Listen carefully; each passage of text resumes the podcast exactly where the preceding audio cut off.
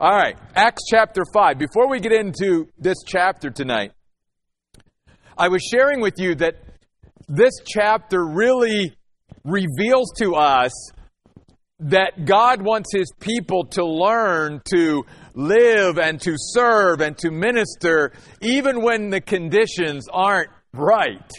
Because in a sense, the conditions are never going to be just right. So we just need to do what we know God has called us to do. In fact, there's a verse in the book of Ecclesiastes I'd like to share with you that shares that same principle. Solomon writes, "He who watches the wind will not sow, and he who observes the clouds will not reap." In other words, taking taken from even agriculture, he's like, you know, if the farmers were out there and they looked for the perfect conditions to do this or that, they'd never get any crops. They'd never get anything done. Sometimes you just have to go out there and you have to plant the seed and you have to sow and you have to reap. Not in always the prime conditions. And God wants His people to learn to do that as well. That's why He placed His church, His people, in a hostile environment. Not in an environment that would be welcoming and friendly all the time to the church. Because there were purposes for that. And we saw what those purposes were back in Acts chapter four last week.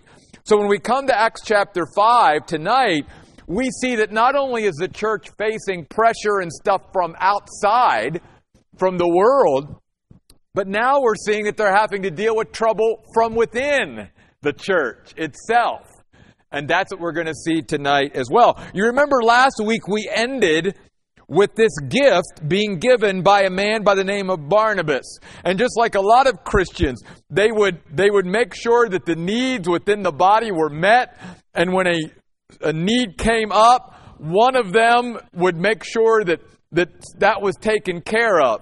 And so I, I wanted to go back to that because I think that sets up for us what we see happening here in the early verses of chapter five. By the way, tonight, I'm going to give you fourteen words, all ending with T I O N, that sort of, again, summarize our flow through this great chapter in Acts chapter five, just so that you have some words to sort of link in with what is happening here. Now, the first word I want to give us tonight is the word motivation.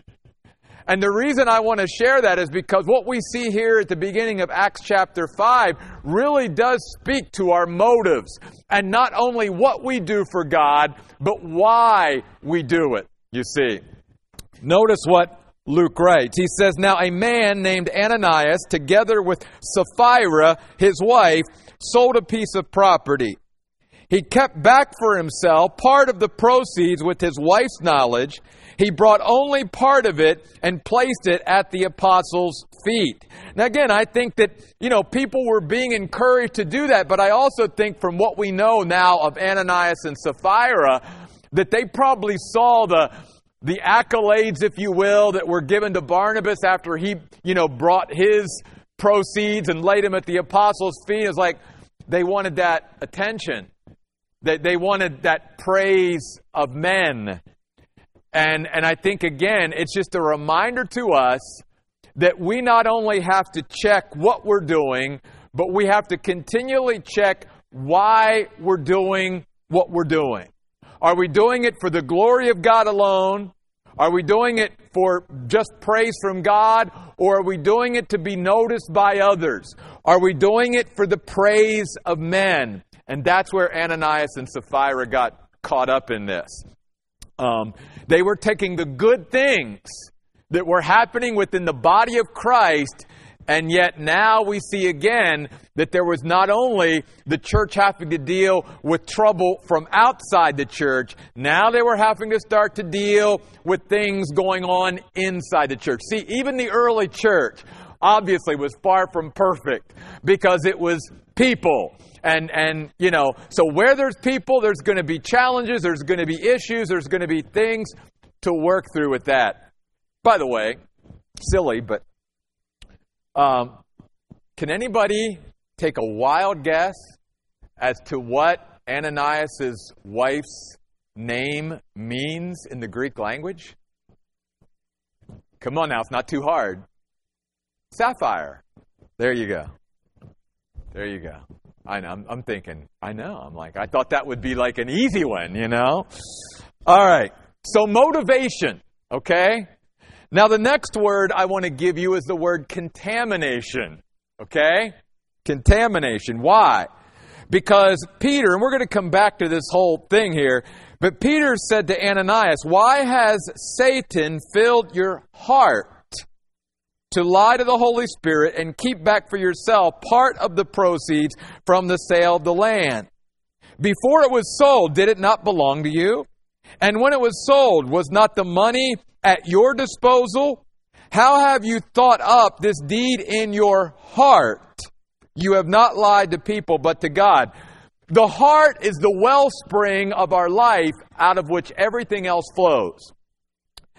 And that's why the Bible teaches us to guard our heart. And when Peter is, is sort of chastising Ananias that Satan has filled your heart, that, that the implication is, is here that, that what how this all got started was, if you will, the water of, of Ananias and Sapphira's heart had become contaminated. And it was out of that contaminated heart that this deed really came about. And so it reminds us, this story in Acts chapter five, that not only do we need to watch our motives, our motivation for why we do what we do, but we need to, to seriously take the, uh, the advice, the counsel of the Word of God, and make sure that our heart is always being cleansed and not being contaminated, because it's out of the heart. It's the seat. It's the center of our passions, of our emotions, of our drives, of our desires, of everything. All of our choices is going to start at the heart level. And so we've got to make sure that our heart is not contaminated. And the Bible teaches that the way we do that is through the cleansing of the Word of God over and over again. Psalm one nineteen talks about uh, us being clean through the Word of God. Jesus talked about the fact that the Word that I have spoken to you has cleansed you. And then even over in Ephesians, Paul in Ephesians chapter five talks about the washing of the water by the Word that brings out sanctification and cleansing. So one of the main ways that you and I can keep our heart uncontaminated is by continually cleansing it with the Word of God. So first, even before we get into chapter five, I wanted to talk about motives, because even though motives really aren't maybe specifically addressed here, you, you see it because of why they did what they did. And then you see when Peter references the heart twice in this chapter here early on, it is a reminder again to us about the contamination that can take place. But you'll also notice this in the first four verses. Next word, misrepresentation. That's what Ananias and Sapphira did. See, remember Peter said to, to even Ananias, he said, look, this was your land. When you sold it, you could have done anything you wanted to. You could have kept back part of it for yourself. That wasn't the issue. If they would have sold the land and kept back a part for themselves and then brought the rest and said, look, this isn't all the proceeds from the sale of our land. This is just part of it. There would have been no issue. The issue is they were deceptive. The issue is that they wanted the church, they wanted their fellow believers to believe that everything that they were bringing was the total sale of the land, see? That they had not kept back a part for themselves. And so they were misrepresenting what was really happening here. And that was the sin. Deceiving. That's why Peter says to them, you have lied to the Holy Spirit. By the way, the Holy Spirit was within the church. So he's saying, in a sense, you've lied to your brothers and sisters in Christ because you came across as if, you know, you, you've made this great, you know, thing and you've made these great sacrifices, but it's it's not what it appears to be. We have to be careful that we are transparent. And that what we project to others is reality. That we don't get into that playing of games and, and putting out a front of spirituality or whatever that really cannot be backed up by reality. It all goes back to that misrepresentation that was happening here. Again, like I said, Peter said in verse four, "Before you sold it, it belonged to you. When it was sold, was not the money at your disposal?" In other words, you had the power of choice to do with this whatever you wanted to. That's not the issue. The issue is you made it look like it was the total, total sale, and it was just a part. You kept back a part for yourself. So we see here motivation, contamination, misrepresentation. Now, what happens next seems to, you know, obviously shock a lot of Christians even, because it seems pretty radical the way God is going to deal here with Ananias and Sapphira. But there's a couple reasons why. First of all, and the next word that we're going to use here is the word purification. The church is just getting started in their witness in the world. And it is very important that the church, right at the very beginning, from God even, to say, this is wrong, and this is how I'm going to deal with it. It was like God was sending a very strong, clear message to the church, and even to those who were watching the church, that at this point, I, I will not tolerate this. Now, obviously, God doesn't just strike people dead, Christians even today, who may every once in a while misrepresent. But the reason it was done when it was done was because it was very vital for the growth of the church and to get going on the right foot, that this not come in and, and basically contaminate the entire church. The same concept was found in the Old Testament in the book of Joshua with Achan. Same concept. He held back something there, and he hid it in his tent. And so we see the same thing happening now in the early church. And God was going to purify His church, because if the church is not purified, if the church is not remaining purified, then there is no power.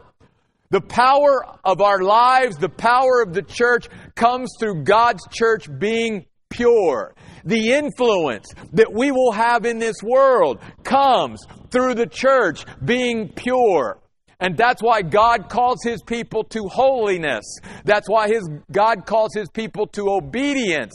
That's why his, God wants His people to be cleansed through the water of the Word, because our witness will be diminished if we do not maintain our purity. And that's why what happens here next happens. He says, when Ananias heard these words, he collapsed and died. These words do not speak of some natural phenomenon or whatever, like a heart attack. This speaks of the judgment of God. He dropped dead because God judged him there. And notice, great fear gripped all who heard about it. So the young men came, wrapped him up, carried him out, and buried him. Because just as it is today, Jews don't waste any time in burying their dead. So then, after an interval of about three hours, his wife came in. She did not know what had happened. And Peter says to her, he gives her a chance to come clean and basically say, you know, admit, confess, this is what really happened. He says, tell me, were the two of you paid this amount for the land? Sapphira said, yes, that much.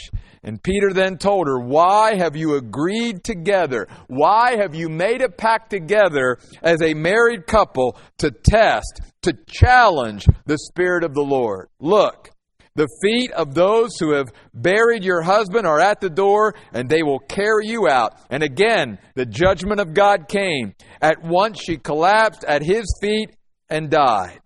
So when the young men came in and found her dead, they carried her out and buried her beside her husband. And again, great fear gripped the whole church. and all who heard about these things, they were realizing that being part of God's people, being part of the church, is not something to be taken casually like many Christians do today. It is serious business. It is not just a great privilege. It is great responsibility. We are representatives of Christ before the world. And God says, if you're going to be my people and you're going to carry the name of my Son with you, and you're going to call yourself a Christian, then realize the great responsibility that you carry with that name. God's reputation, God's honor is on the line by the way His people live out there in the world. And that's why He wanted to send a message to the church that being part of His people, again, is a wonderful thing, but it's not something to be taken casually. Being a follower of Christ is not something to be done in a flippant manner. It is serious business. Notice, because though of the purification and, and, and the church taking sin seriously, the admiration that came from others. Verse twelve, the admiration. Now many miraculous signs and wonders came about among the people through the hands of the apostles. Again, why was God working?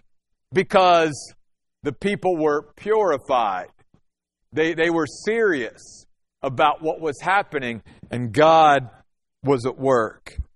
And it says, by common consent, they were all meeting together in Solomon's portico. And notice what it says in verse thirteen.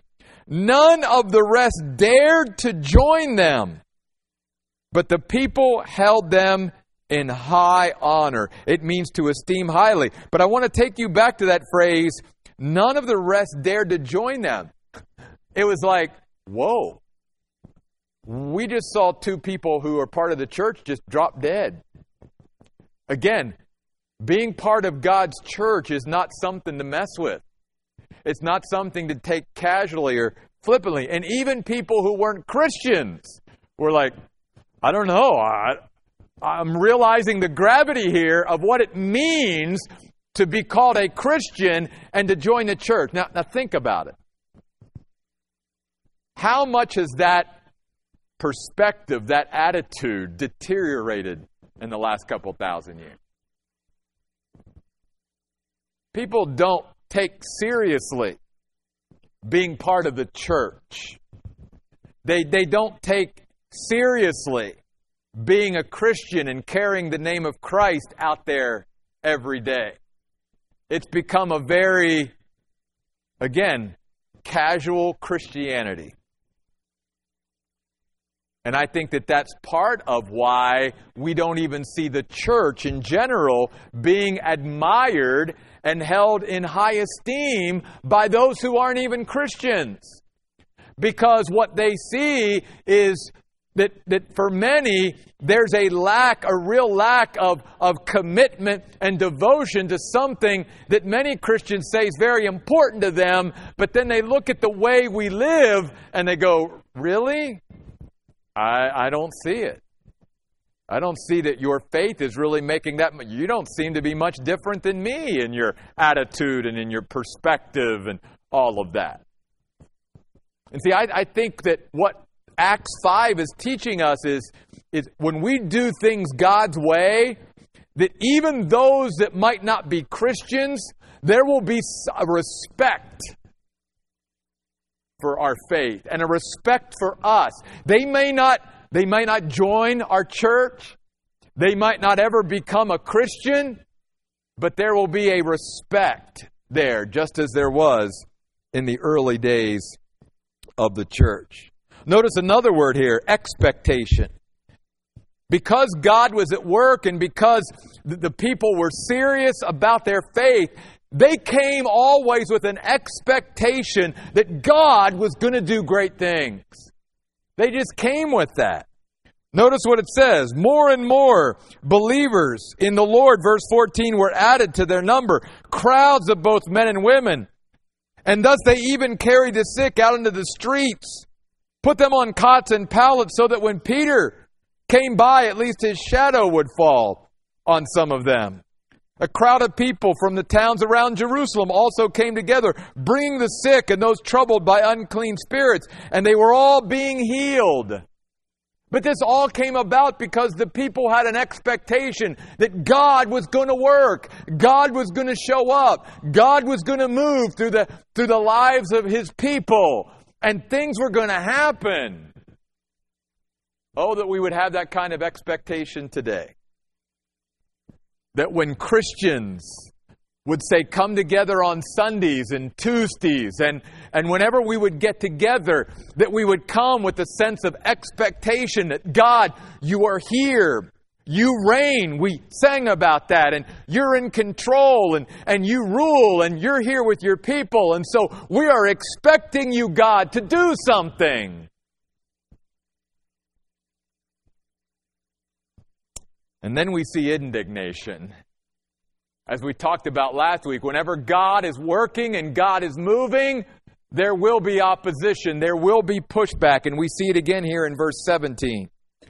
The high priest rose up and all those with him, that is the religious party of the Sadducees, and they were filled with jealousy, an envious, contentious rivalry. For them, they looked at the apostles of Jesus Christ as the competition. They were taking people away from them. And they were envious, and they were jealous, and they were filled with indignation. This cannot happen. We are losing our influence.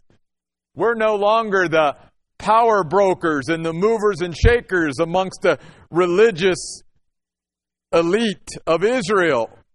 These guys over here and these gals who are followers of Jesus Christ are taking some attention away from us. And we don't like it. And so the Bible says in verse eighteen, they laid their hands on the apostles and put them in a public jail.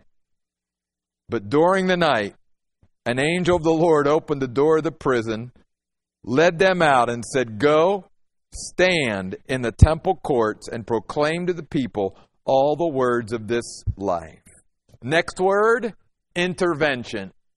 Notice, God intervened here.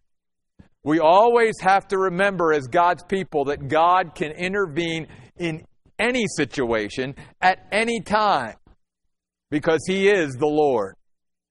And even though man had put the apostles in prison, God was going to have the last word here. He was going to intervene. Which leads to the next word, continuation.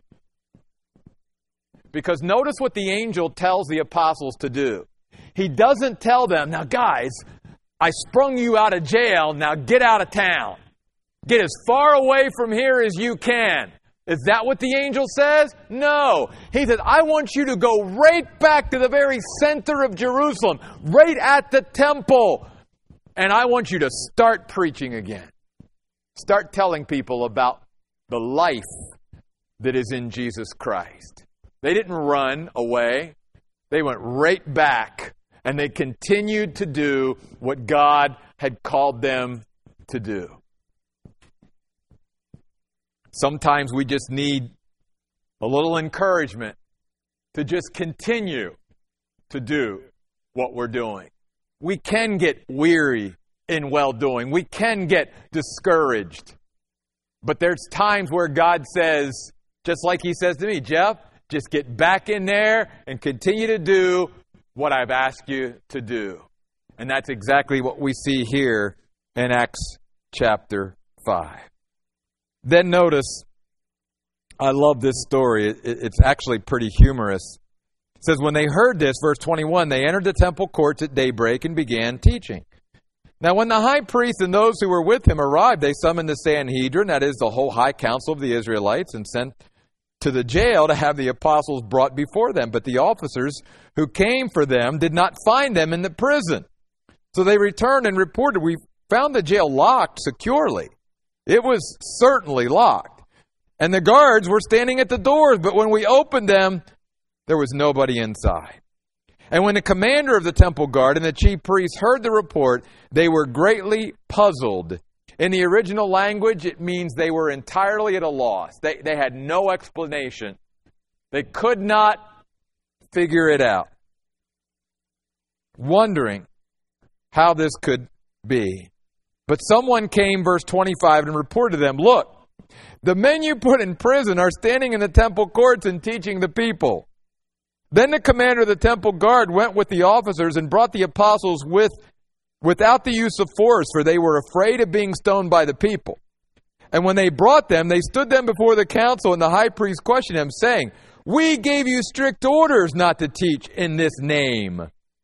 And then look, you have filled Jerusalem with your teaching." Next word, saturation. The early church literally saturated the city of Jerusalem with the Word of God. I would love for that to happen. You know, that's that's one of the reasons why we do the podcast, is any way that I can get the Word of God out to people, the more we can get the Word of God out from our church and our lives to others, the better. It doesn't mean everybody's going to positively respond to it, but they certainly aren't going to have a chance at all without the Word of God. And that's why the apostles made it a goal of theirs to fill Jerusalem with their teaching, to saturate the city with the Word of God. I just keep asking God, God, give us other ways that we can get your Word out, so that more people can hear your Word and be and be changed by your Word and be encouraged by your Word and be refreshed by your Word. People need the Word of God. And we see the saturation that took place. So the Bible says that they said, "Look, you have filled Jerusalem with your teaching, and you intend to bring this man's blood on us."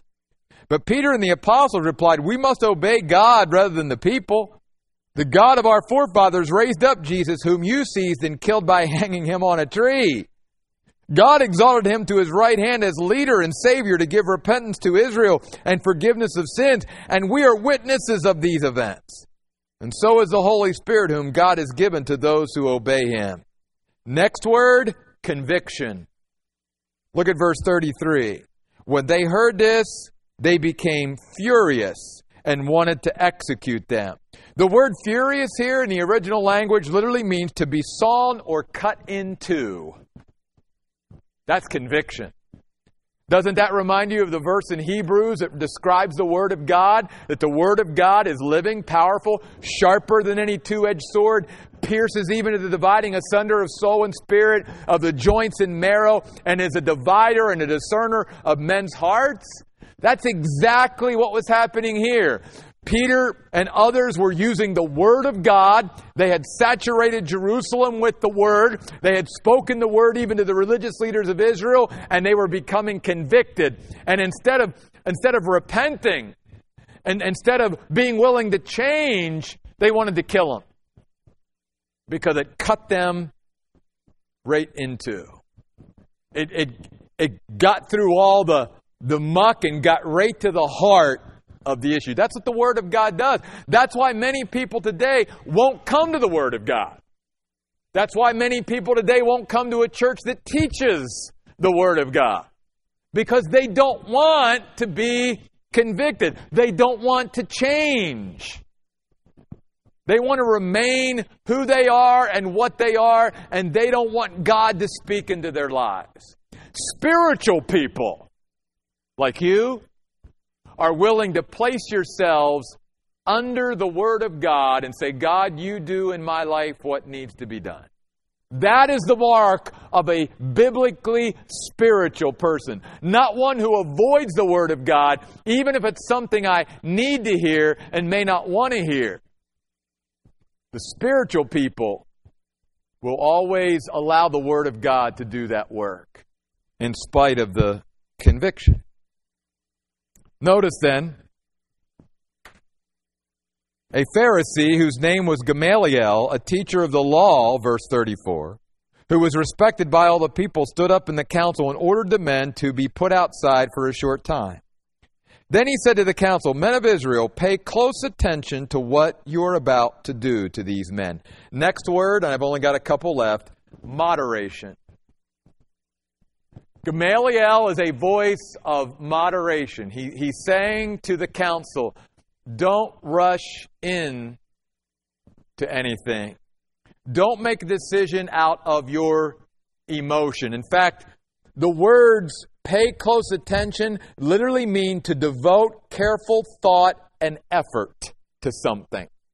In fact, it was a word that was used in Paul's day or in Bible times of, of someone navigating a ship through rough waters.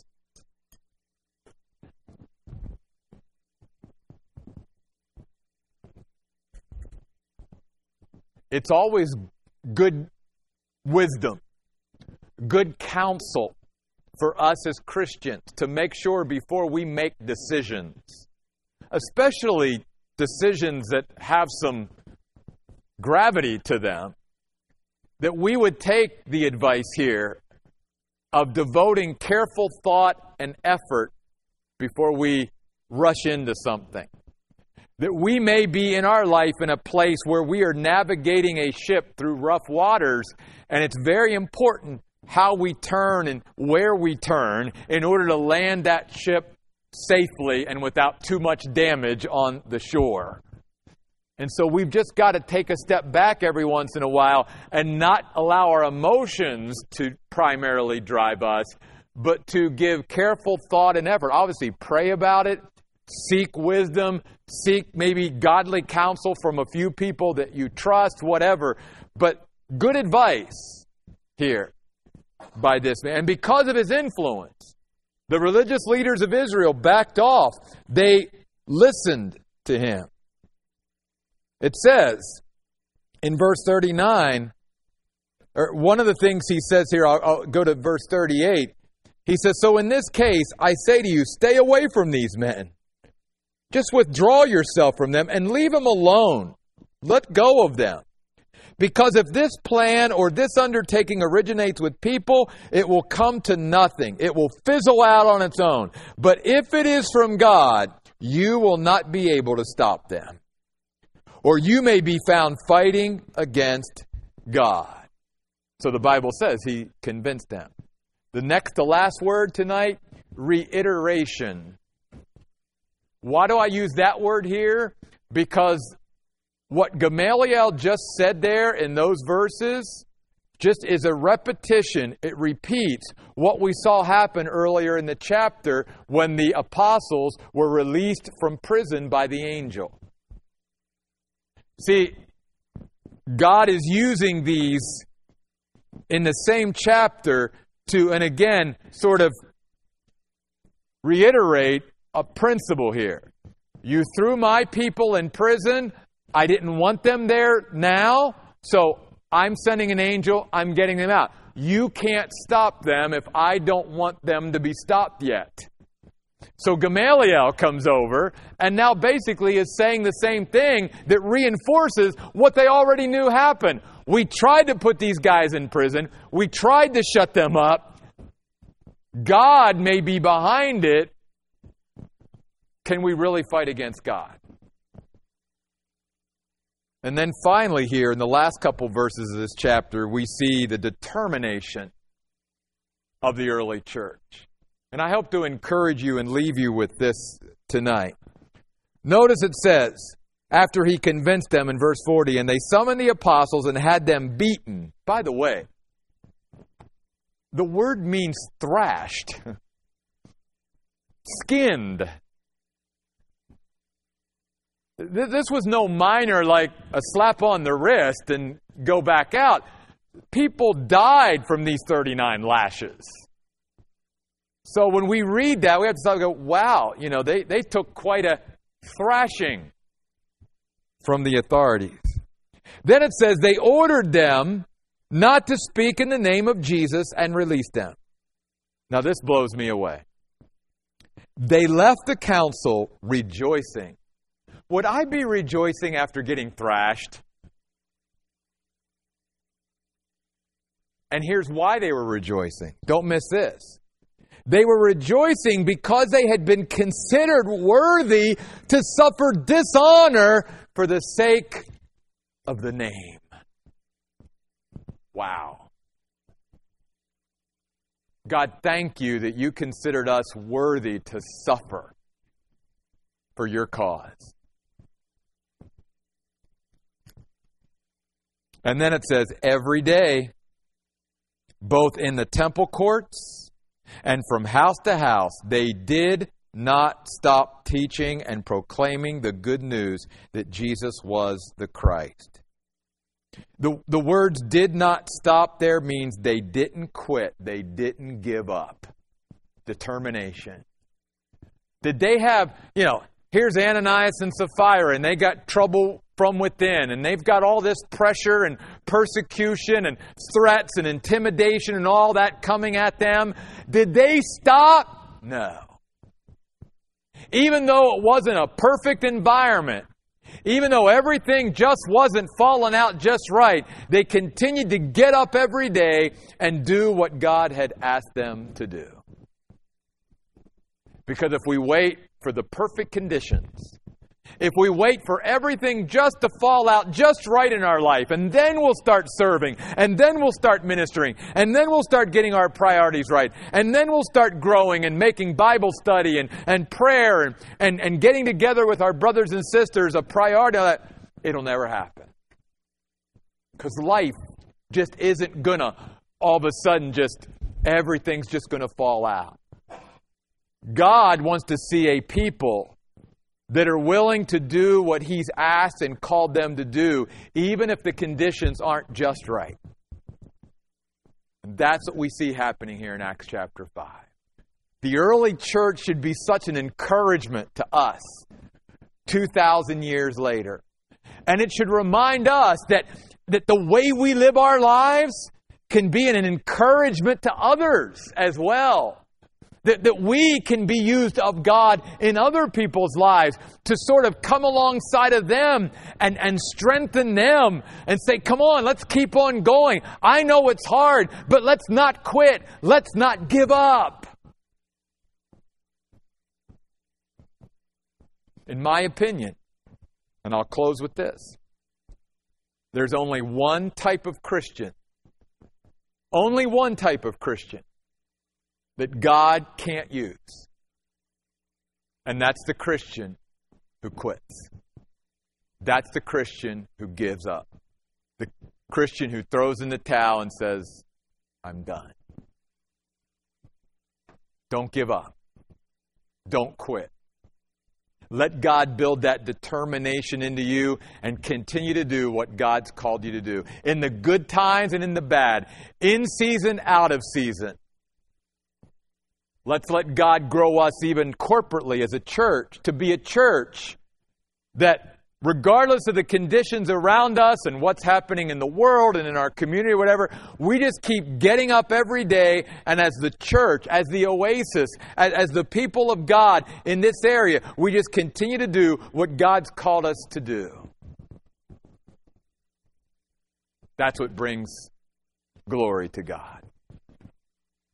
Because God is not just a God who can work and, and minister and whatever when everything's just right. God, our God, is a God that can work when things aren't right at all. Everything's wrong. In fact, real quick, I got a minute. This last Sunday, none of you will know the obstacles that we had. You know, we planned that special Sunday months ago. And Nicole and I got together and we were what, what songs, all this kind of stuff. And then all of a sudden, it's like weeks leading up to that, it was like, this happened. Then that person can't be there. Then this happened. Then that's happening. And if you would have heard her voice on Saturday, she... She calls me up, she says, Jeff, I don't think I can sing tomorrow. I mean, that's that's about how her voice sounded. I'm like, whoa. First of all, I'm thinking, are you okay or what? And then she comes Sunday, and obviously you you who were here, you know, it's like a miracle. Her voice was fine on Sunday. And, you know, for us personally, you know, many of you know our daughter's getting ready to have our grandchild. And I told her, I said, you're not going to go on a Saturday night. You're just not. Don't do that to your dad. You know, I'm teasing. What happened Saturday night? It looks like, you know, I'm like, really? You know. And and I'm saying all that to say that one of the things God, after all these years of being in ministry, you would think after thirty years of being a pastor, I would have got this by now. God, God was saying to Jeff, Jeff, I know it just seems like right now everything is just sort of out of control. Nothing is falling into place. Everything that you envisioned for this isn't working the way you thought it was going to work. And yet you've got to trust me. You've got to know that I've got this. And come Sunday, if you just trust me, it'll work out because I'm the one that's going to do it, not you, not Nicole, not the worship team, not, not anybody else. I'm going to do this, and I'm going to get the glory for it. So just rest in me and trust me and don't get all worked up that this isn't working and that's not working and it doesn't look like it's going to work out. And guess what? Sunday came and Sunday went, and God did what he always does. He was faithful. He showed up. And once again, he taught Jeff Royce a very valuable lesson. Why do I strive and not just trust God to do what God always does? That even in my own life, or even in the life of our church or ministry sometimes when it just seems like nothing is working, And, and nothing is falling into place, and all these obstacles and things aren't working out, God is like, but I'm bigger than all that. And I hope that will encourage you. I don't know what maybe your life is like right now or whatever, but I know this. God is bigger than it all. And God just wants us to trust him, and he's got it. He's got it. Let's pray. God, we thank you that you've got it, that you've got us, that you hold us in your mighty hands. God, even as we saw Sunday, there's no one greater, no one higher than you, God. No matter what forces are against us, no matter what opposition, no matter what challenges or trials or suffering or anything that we go through, God, you're bigger and greater than it all. And you just ask us to choose to trust you in it all and through it all. And God, that's what the early church was doing. And two thousand years later, it's no different. That's what this little church here in Chandler is having to do every day and every week. That's what each of us as Christians are being asked by you to do every day of our lives, is just trust you. Trust you in the chaos. Trust you in the confusion.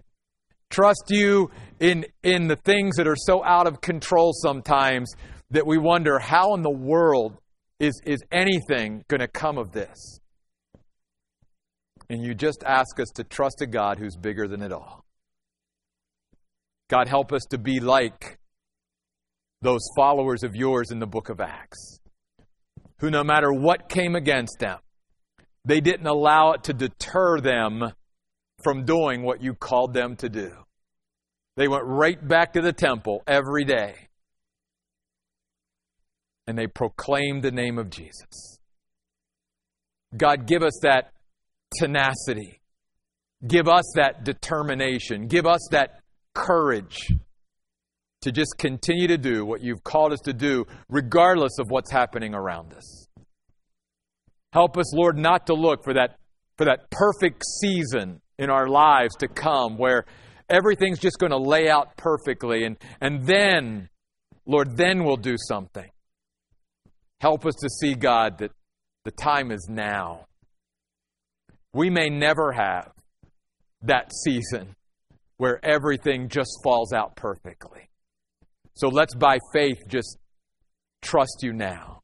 In Jesus' name we pray. Amen. Guys, we'll see you on